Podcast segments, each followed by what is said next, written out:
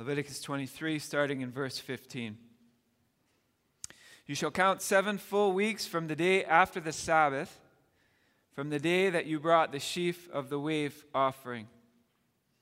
You shall count fifty days to the day after the seventh Sabbath. Then you shall present a grain offering of new grain to the Lord. You shall bring from your dwelling places two loaves of bread to be waved, made of two tenths of an ephah they shall be of fine flour, and they shall be baked with leaven as firstfruits to the Lord. You shall present with the bread seven lambs a year old without blemish, and one bull from the herd, and two rams.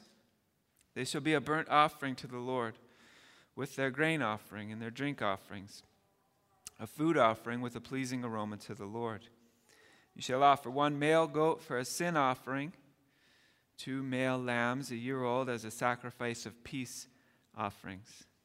And the priest shall wave them with the bread of the firstfruits as a wave offering before the Lord with the two lambs. And they shall be holy to the Lord for the priest. And you shall make a proclamation on the same day. You shall hold a holy convocation. You shall not do any ordinary work. It is a statute forever in all your dwelling places throughout your generations. And when you reap the harvest of your land, you shall not reap your field right up to its edge, nor shall you gather the gleanings after your harvest. You shall leave them for the poor and for the sojourner.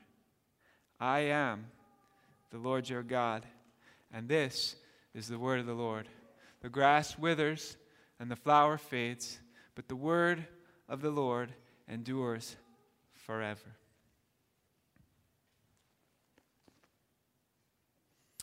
Well, last week, if you were here or if you were with us online, then you will remember that we celebrated the Feast of First Fruits, and we were celebrating the very first ripening of the very first sheaves in the field, in our field of barley that we had planted and set aside for that very purpose.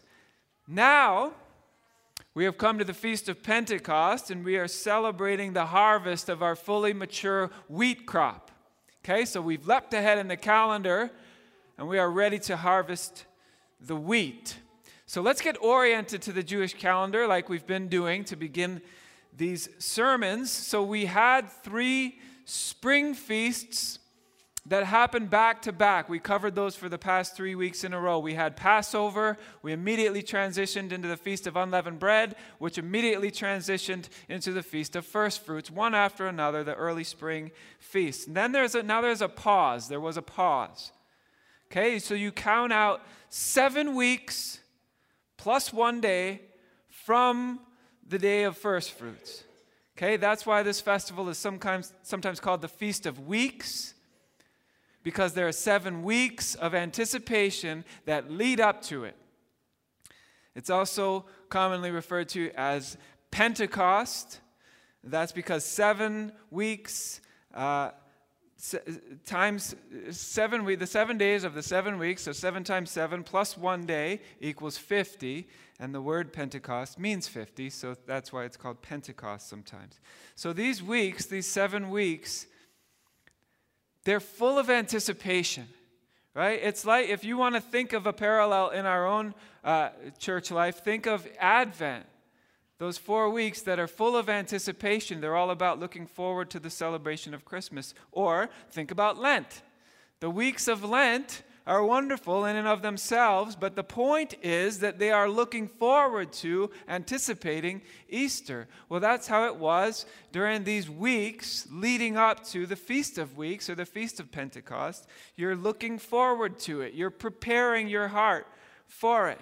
So it became common practice for families uh, in ancient Israel during this time to read Psalm 67 every single day together during the weeks leading up to Pentecost. Now, you don't have to read Psalm 67 too many times in a row to get it down, to get it memorized, so you can just recite it. So, families were reciting Psalm 67 every day together during the weeks leading up to the Feast of Pentecost. Psalm 67 contains seven verses representing the seven weeks leading up to Pentecost. It contains, Psalm 67 contains 49 words in the Hebrew. representing the, the seven times seven.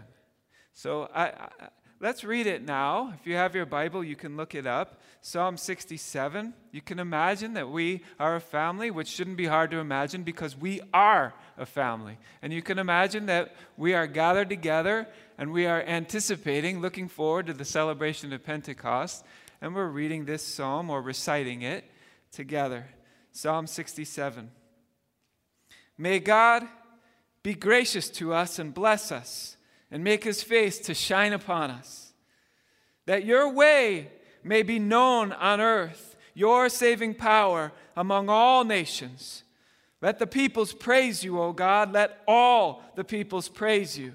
Let the nations be glad and sing for joy, for you judge the peoples with equity and guide the nations upon earth. Let the peoples praise you, O God. Let all the peoples praise you. The earth has yielded its increase. God, our God, shall bless us. God shall bless us. Let all the ends of the earth fear him. I want us to notice a couple things about that psalm before we move on. First, I, I, I noticed that the psalm itself is anticipatory right? It's an optimistic psalm, it's a hopeful psalm, and it is looking forward to great blessing in the future, right? It closes with that confident proclamation Our God shall bless us. We know it's true. We're pro- proclaiming it now. We're believing it. God shall bless us. It's also important to note that this psalm is not just about the people of Israel. This psalm is about global blessing. Picture these people of Israel gathered in their homes, looking forward to Pentecost, but praying for and looking forward to and celebrating the, the prospect of a global blessing, a global people of God. Right? They're, they're praying this and reciting it, saying, May your way be known on earth, your saving power among all the nations. Let all the peoples praise you, not just us. Let all the peoples praise you. Let all the nations be glad. Let all the ends of the earth fear him. That was the prayer that was prayed in anticipation of the Feast of Pentecost. So, this is a psalm the families are reading together, reciting together, praying together every day. It is a psalm of confident hope in the future, and it is a psalm of global blessing that will be for all the nations and all the peoples. Okay? That's what that that was the anticipation leading up to Pentecost. All right, we'll come back to that, but for now let's jump ahead to the actual celebration of Pentecost. As you have become used to by now, as we have looked at these feasts over the past month or so, uh, in order to begin this feast, we're going to have to gather here at the bronze altar. Because our expression of worship is going to begin with sacrifice. Such a big part of the way we express our worship is sacrifice. Um, I've already brought in, I brought in um, part of the sacrifice that we'll offer today. This is my contribution. These are the loaves. The Feast of Pentecost includes the offering of two loaves of bread. Uh, you notice they're leavened. We're back to eating leaven bread. This is sourdough. So we've captured the leaven from the air and made a starter and made loaves of bread out of it. It's made of fine flour. It's made of the good stuff. It's made of good flour. These are good loaves of bread, and we, we bring them to the altar. And it says the priest waves them before the Lord. I don't know exactly, uh, that's not something they train you to do in seminary. I don't know exactly how this waving goes. No one taught me how to do this. I've never seen it done, but I imagine it's, I don't know, something like what do I do? A circular wave or a wave and bow or like an airplane guy directing the plane? I don't know exactly. Uh, I don't know. I've never seen it done, but all I know is it says very clearly that we take these loaves and we wave them before the Lord. And this is an offering to the Lord. It's, a, it's an expression of praise and thanksgiving. It's recognizing that the grain that we use to make these lo- loaves, God, this came from you. It's yours, it's all yours. You entrusted it to us, and we want to recognize that. And we want to express that. And so we're bringing our best and we're bringing it to you and we're offering it. And so it goes on the altar. It's part of the offering of Pentecost. But it's not all. It's not all that we offer for the Feast of Pentecost. In addition to the bread, we bring some livestock as well. We'll need seven lambs. We'll need seven lambs that are one year old, and they will need to be our best. We need lambs that are without blemish. We need lambs that are perfect. In addition to those seven lambs, one year old without blemish, we need to get one bull and two rams. By now, I expect you know that in addition to the animals that we need to offer, we also need to include the grain offering. Grain goes with each and every animal, as well as a drink offering. Uh, wine goes with it as well, as well as oil gets mixed in with the grain. So we need to gather up all that stuff and do an offering again. Additionally, today for the Feast of Pentecost, we need to add one male goat. That's for the sin offering. And we also need to add, in addition to the seven lambs that we've already rounded up, we need to get two more these ones are for what's called peace offerings.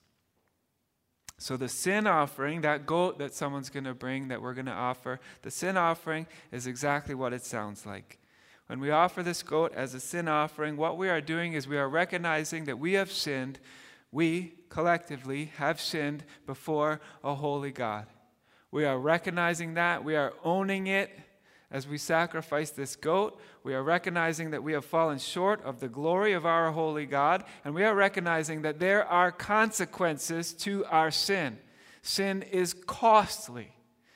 And we're owning that, we're recognizing that as we sacrifice this goat as a sin offering. What we are recognizing is that sin breaks relationship with God. And immediately following that, there is a peace offering. The, the, the, the, phrase peace offering could be more, more literally, it would be translated a sacrifice of communion. Isn't that lovely? These two lambs are a sacrifice of communion. It's offered as a way of reestablishing communion between one another in our community. It's recognizing that sin breaks fellowship Sin damages relationships. And so we're offering a sacrifice of communion in order to restore broken relationships. And it's also a way of reestablishing communion with God.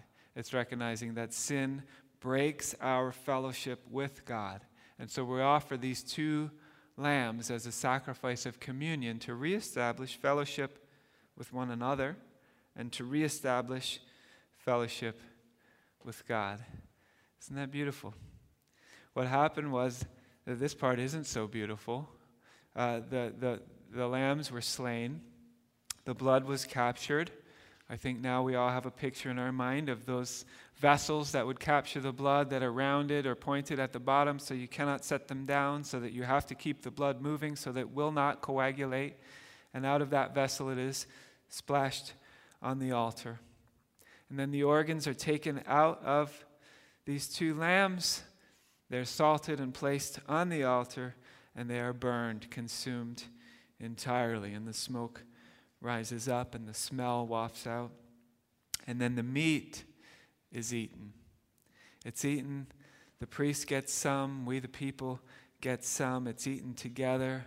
We share a fellowship meal from the from the sacrifice of communion, we eat it together in communion with one another, reestablishing fellowship with one another, and symbolically recognizing that we are, in fact, through these sacrifices, reestablishing our fellowship and communion with God. It's a beautiful thing that we do together every year when Pentecost arrives. Those are the sacrifices. There's the bread sacrifice, there's the animal sacrifices. There's one more sacrifice that goes with Pentecost. It was in the passage that we read today. Did you catch it? The last sacrifice that we give in order to honor and celebrate Pentecost is a different kind of sacrifice. It's a sacrifice of leaving a small part of your field unharvested. The biblical instruction went like this it said, When you reap the harvest of your land, you shall not reap your field right up to its edge, nor shall you gather the gleanings after your harvest.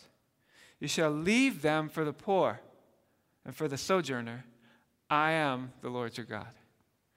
See, the natural impulse, and you know this, and you don't, certainly don't need me to tell you this, when you've worked hard in your field, when you've planted, when you've cultivated, when you've fertilized, when you've harvested, you, the natural impulse is to make sure you get it all. You don't want to leave any of it behind. Especially if you're a subsistence farmer, right? If that's all you got, then you want to make sure you get it all. Get it all out of the field.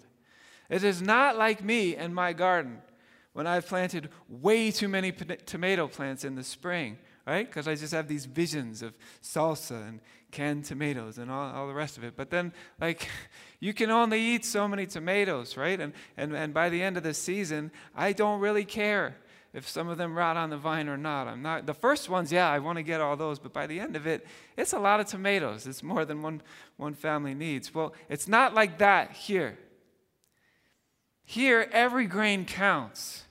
It's like, it reminds, when I thought about that, it reminded me of the time I was in Honduras. Maybe I've told you this story, I can't remember, but I was in Honduras and I had the privilege of, of, of spending some time uh, harvesting in a, in a coffee uh, field with a man who owned the field. And uh, he invited me to spend the morning with him harvesting. And uh, so we strap on these baskets uh, it's like a belt with a basket on the front, and then you go through to the, to the coffee trees and you look for the ripe ones, which are the red ones, and you pick the red berries. And, and as I worked side by side uh, with this man, we would go to a tree, and we absolutely would not move on to the next tree until we had gotten each and every red berry from that one. I mean, none were left behind. He needed to make sure that we got Every single one. I mean, his profit, his, his margin for profit was just very, very small. Right? He couldn't afford to leave any of his harvest in the field. That's what this was like for the people of Israel. They needed all of that grain. And yet, here's God saying to Israel Look, I know you worked hard on that crop, and I know that you need that harvest. But I am expecting that you will bring a portion of it to me and lay it on the altar. And I am expecting that you will leave a portion of it, portion of it out in the field. Because even though I know how badly you need it, I also know this there are other people who need it more. There's the poor, there's the sojourners. There are the people who don't have a field to grow their own food in. And I'm asking you, as my people, to not forget them. So I'm commanding you to make a sacrifice of your labor and of your crop and to leave some of it out there so that those people can have their needs met too. God saying to his people, I know it's going to cost you, but here's the thing I don't want anybody falling through the cracks. And I'm putting that on you to make sure that you're taking care of the poor and you're taking care of the sojourner. Those gleanings that were left out in the field, that was a sacrifice. That was a sacrifice. It was different than the ones that were burned on the altar. But it was a sacrifice, and it was an expression of worship, no less. Pentecost was a time for celebrating the harvest but it was also a time for celebrating generosity, a time for giving. And because of that, the book of Ruth came to be associated with the Feast of Pentecost. Since Ruth tells the story of a harvest, it also tells the story of generosity. And so the book of Ruth, it's a short book, four chapters, it was read uh, in its entirety uh, as part of the Feast of Pentecost. But as you know, Ruth isn't just a story about a harvest although it is. It's not just a story about generosity, although it is. It is also a story about redemption. And it's a story about inclusion. You remember how Psalm 67, right? It is focusing the hearts of the Israelites on a global harvest, right? That's how they get ready for Pentecost is by thinking about and praying about a global harvest that will result in all peoples from all nations praising God, being glad, fearing the Lord. Well, Ruth Ruth is about the same thing. Ruth contains that same theme. Ruth, Ruth remember, was a Moabitess.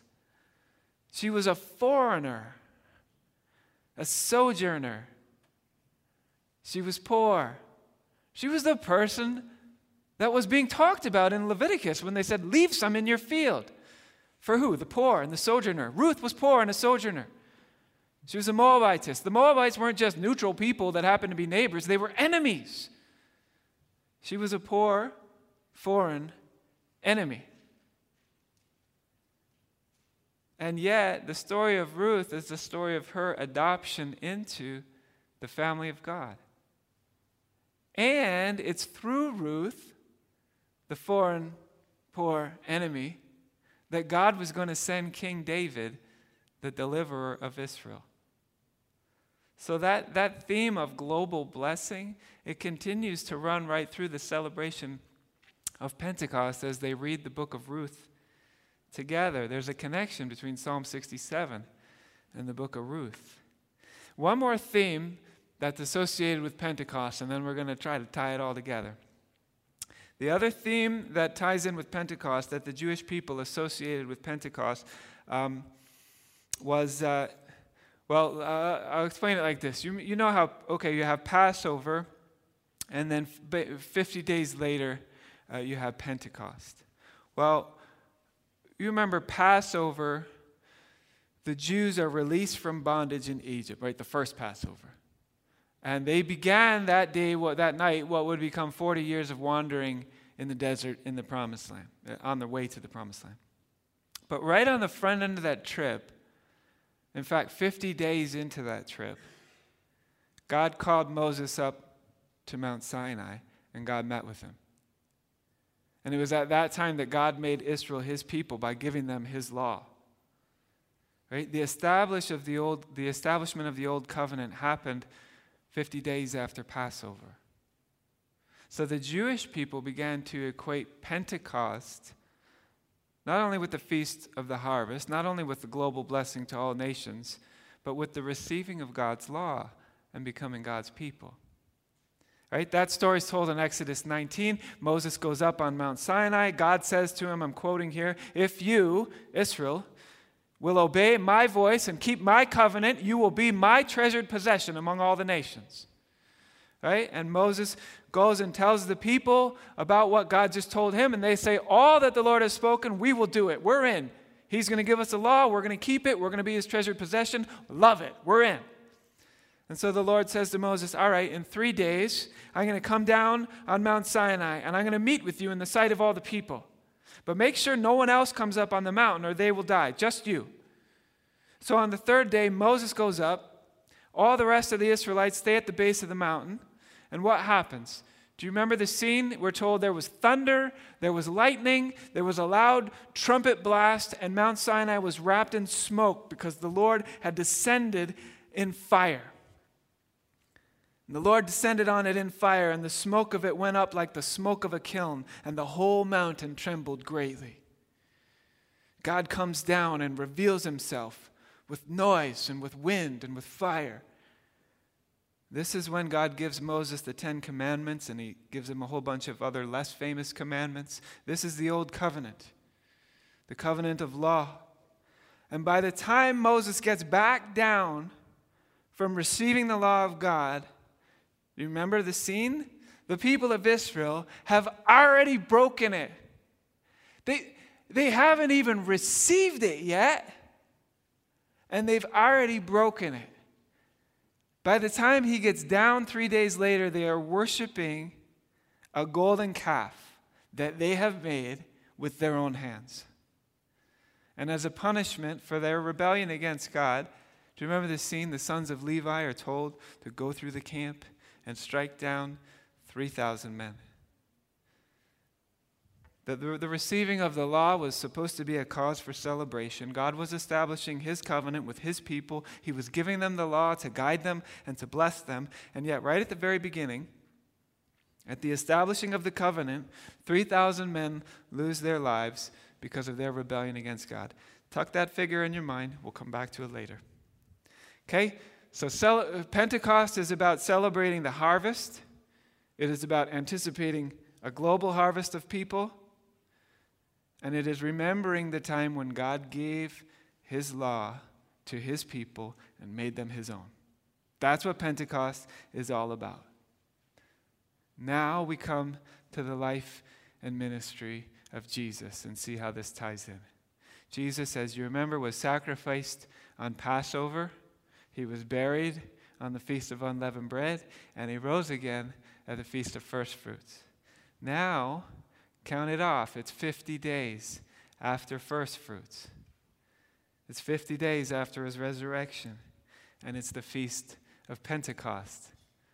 And that feast is described, that first feast of Pentecost after his resurrection, in the book of Acts and chapter 2. It says, Acts 2 opens with these words When the day of Pentecost arrived, they were all together in one place. And suddenly, listen to this, there came from heaven a sound like a mighty rushing wind, and it filled the entire house where they were sitting. And divided tongues of fire appeared to them and rested on each one of them. And they were all filled with the Holy Spirit, and they began to speak in tongues as the Spirit gave them utterance. Okay, the first, the, the, the, first verse opens with the phrase, when the day of Pentecost had arrived. A literal translation would read, when the day of Pentecost was being fulfilled. The Feast of Pentecost had been observed and celebrated by Jews for thousands of years prior to this one. But in some sense, it was this Pentecost, 50 days after Christ rose from the dead, that all those other Pentecost celebrations found their fulfillment. Finally, the day of Pentecost is being fulfilled.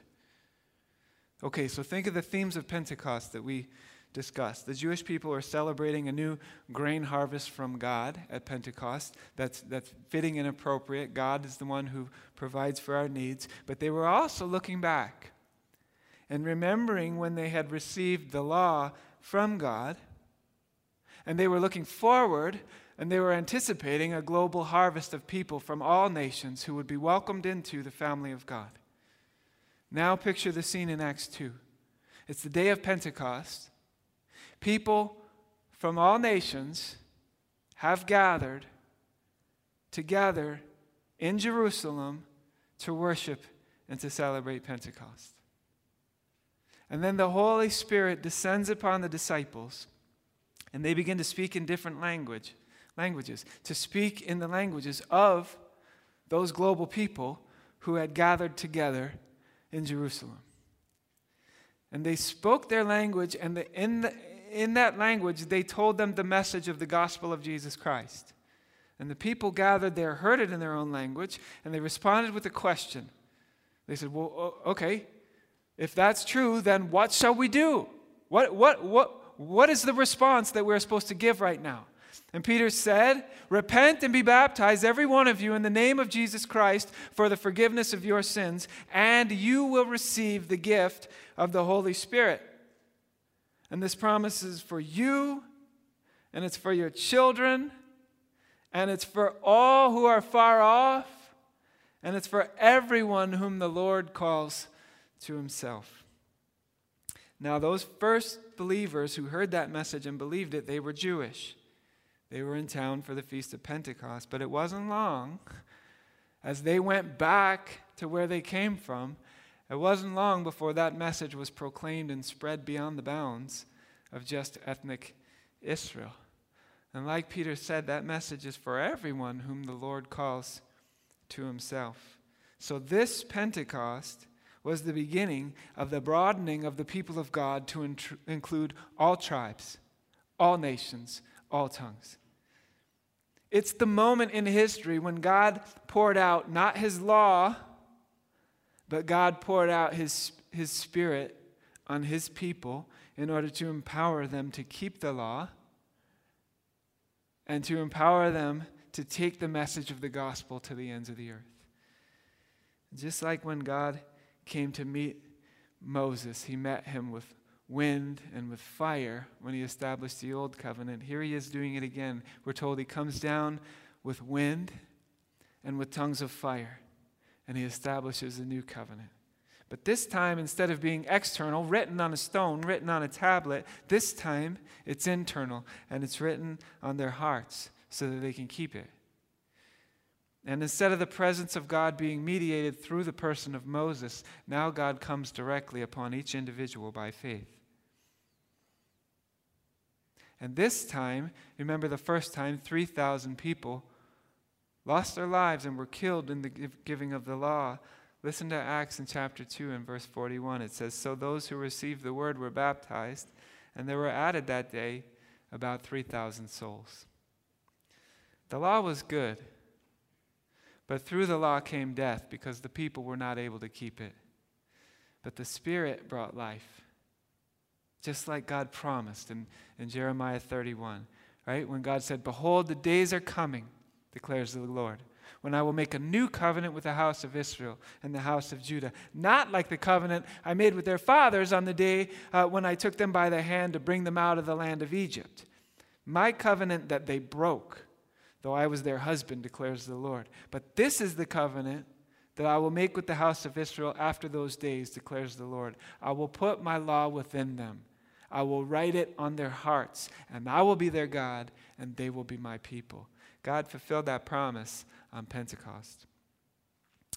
All right, I want to close with one final point.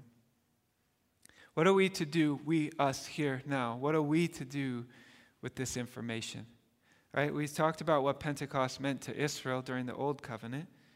We've talked about the life and ministry of Jesus and how it ushered in the fulfillment of the promises of Pentecost. But now, how does this relate to us?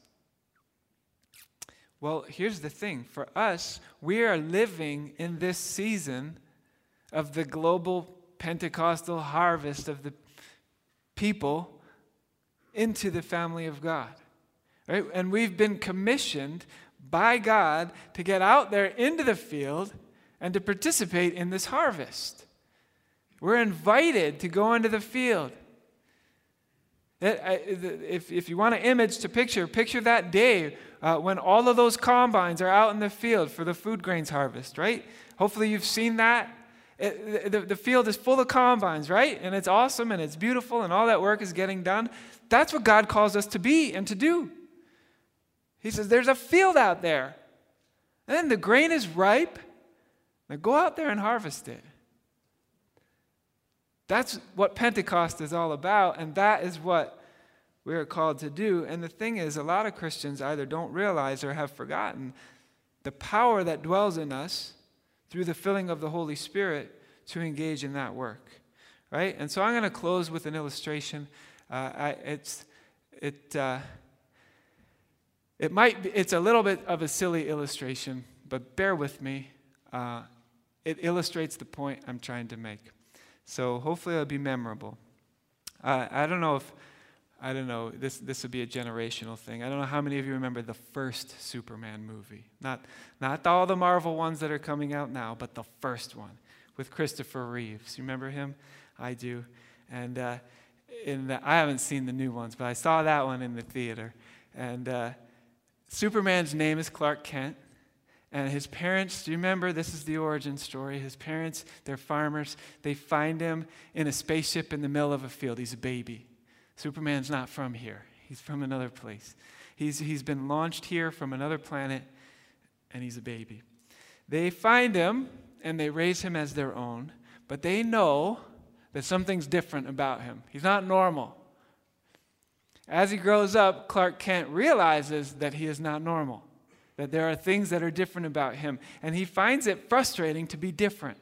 And the other kids tease him.